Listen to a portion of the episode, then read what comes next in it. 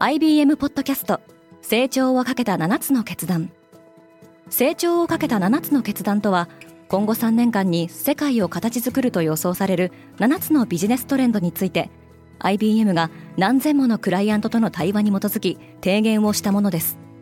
このポッドキャストでは変化の激しい時代において企業が下すべき成長をかけた7つの決断について日本 IBM の7人の専門家と考えていきます。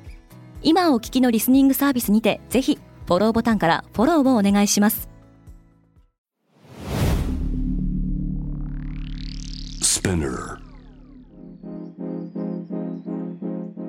Good morning, アシュリーです。12月26日月曜日、世界で今起きていること。このポッドキャストデイリーブリーフでは、世界で今まさに報じられた最新のニュースをいち早く声でお届けします。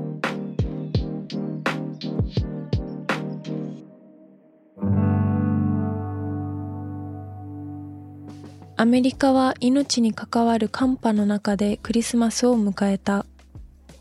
アメリカでは記録的な寒波に見舞われ、中部から東部にかけた広い地域で吹雪や大雪となっています。AP 通信によると、死者は全米で少なくとも24人を超えているほか、大雪や暴風雨などの警報が出されている地域に住む人々は2億人を超えており、推定でおよそ150万人が停電の影響を受けている模様です。アメリカとカナダでは数千ものフライトがキャンセルされ、当局は不要不急の旅行を控えるよう呼びかけています。クリスマスでも停戦されることはなかった。クリスマスを迎えたウクライナでは、ロシア軍による攻撃が相次ぎ、少なくとも16人の死亡が確認されています。南部のヘルソン州では24日の朝、マーケットやショッピングセンターが砲撃されており、ゼレンスキー大統領は、これは脅しと快楽のための殺人で、テロ行為だと非難しました。無意味な戦争を直ちに終わらせるように、ローマカトリック教会のフランシスコ教皇は毎年恒例のクリスマスのメッセージでロシアによるウクライナ侵攻について言及しました一方でロシアのプーチン大統領はテレビのインタビューで戦争終結に向けた対話が実施できないのはロシアのせいではないと主張しました。アメリカがウクライナに対して供与を約束したとされる地対空ミサイルシステムパトリオットについてももちろん叩き壊すとして戦況に影響はないとの見方を示しています。クルド系市民の殺害をめぐり再び暴動が24日パリ中心部のレピブリック広場で抗議デモの参加者が警官隊と衝突し暴動が発生しました。パリ中心部にあるクルド地区では前日の23日にクルド文化センター付近で男が発砲し、クルド系市民3人が死亡する事件が起きています。容疑者はその場で拘束されましたが、移民を狙ったヘイトクライムとみられ、クルド人らによる追悼集会や抗議デモが行われていました。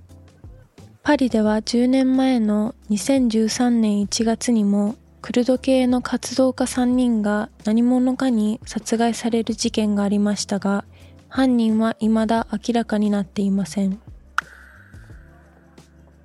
中国は新型コロナの感染爆発に見舞われている。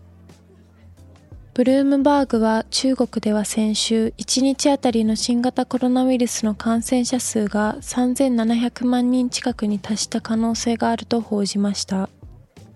中国国家衛生委員会の内部資料によると12月の1日から20日の間に人口のおよそ18%にあたるおよそ2億4800万人が感染した可能性があるとのことです。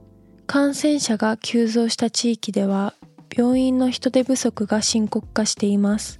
一方でテスラは上海にある工場での生産を一時停止させています。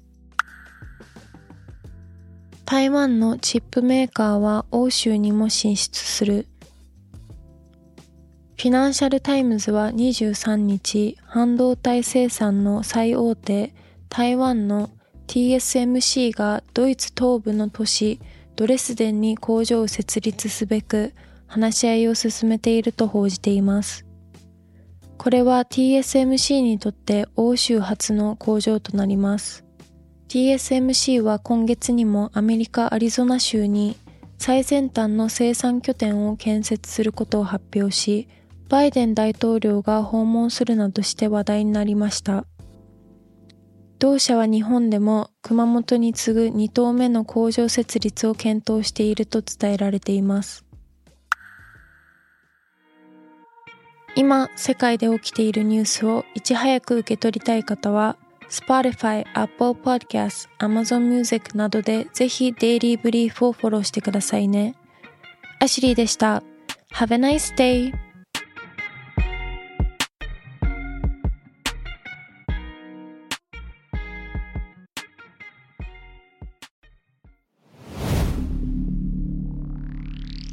Spinner. I'm your boss Mila and Reiko. 長谷川ミラと佐藤真子にシュレイコの二人でお送りしている東京ヤングバス。同世代で共有したい情報や悩み私たちが感じる社会への違和感などシェアしています。毎週月曜にスペナーも通じてニューエピソードを配信中。メッセージは番組概要欄のメッセージフォームからお願いします。東京ヤングバス聞いてね。バイリスナーの皆様より多くのリクエストをいただいている話題のニュースを深掘りしたエピソードを週末の有料版で配信中です。今なら1ヶ月無料トライアルを実施中。詳細は概要欄に記載しています。この機会にぜひ聞いてみてくださいね。感想ご意見もお待ちしています。